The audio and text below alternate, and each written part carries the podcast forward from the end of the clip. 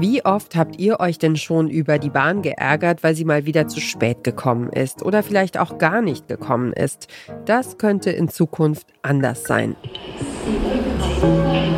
Die Deutsche Bahn war im vergangenen Jahr zu hundert Prozent pünktlich. Neulich waren wir sogar früher da. Es ist nicht eine kleine, sondern es ist eigentlich eine große Wissenschaft. Zum ersten Mal in ihrer Geschichte erreichten alle Züge im Nah- und Fernverkehr ihr Ziel ohne Verspätung.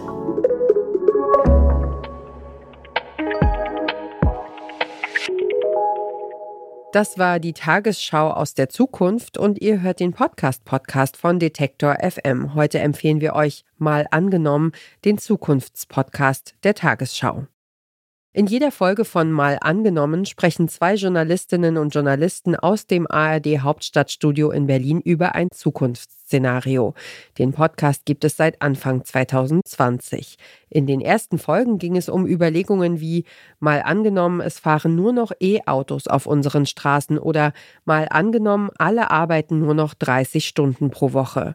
Das Szenario aus Folge sechs wurde schnell zur Realität. Sophie von der Tann und Marcel Heberlein haben sich damals die Frage gestellt, mal angenommen, das Coronavirus bricht massiv in Deutschland aus. Was dann? Was ist mit unserem Alltag? Italien zeigt ja, extreme Maßnahmen für alle wären möglich, also dass ganze Städte abgeriegelt werden.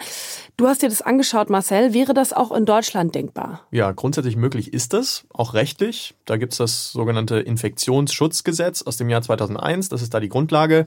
Also Gesundheitsminister Spahn hat ziemlich deutlich gemacht, dass es da noch einige Zwischenschritte gibt, bis hin zu diesem Extremszenario, dass man ganze Städte abriegelt.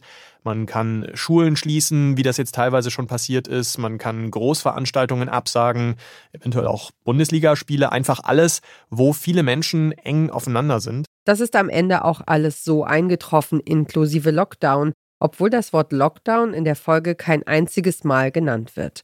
Kommen wir nochmal zu dem Szenario vom Anfang zurück, zu einer Bahn, die immer pünktlich ist. Zum Schluss einer jeden Folge werden nämlich die Ergebnisse einander immer in einem Best-Case- und einem Worst-Case-Szenario gegenübergestellt. Bei Gabor Hallers und Birte Sönnigsen hört sich das dann so an. Im besten Fall können sich alle auf die Bahn verlassen. Wer einen Termin hat, der kommt auf jeden Fall pünktlich an. Bahnfahren wird mit dem Deutschlandtakt wesentlich entspannter, weil sich keiner mehr Sorgen machen muss, den Anschlusszug zu verpassen. Im schlechtesten Fall gibt es nicht genug Personal, das sich um die nötigen Bauarbeiten kümmert. Der Umbau der Bahn dauert viel zu lange. Der Start des Deutschlandtakts klappt auch im Jahr zweitausenddreißig noch nicht. Und weil immer mehr Autos schon autonom fahren, sind die Menschen lieber mit dem Auto unterwegs als mit der Bahn. Mal angenommen, auf allen Dächern sind Solaranlagen, alle Autos fahren autonom oder Cannabis wird legal. Das sind einige Szenarien, die sich viele vielleicht gut vorstellen können. Aber das Team schreckt auch nicht vor ungewöhnlichen Szenarien zurück. Was, wenn wir in Zukunft jede Sprache verstehen? Wenn wir das Wetter beeinflussen können oder auf Aliens treffen? Mehr als hundert Zukunftsszenarien hat sich das mal angenommen Team schon ausgemalt. Alle zwei Wochen donnerstags gibt's eine neue Folge, überall da, wo es Podcasts gibt. Und wer diesen Podcast hört, hat bestimmt schon Pläne für übernächsten Sommer gemacht.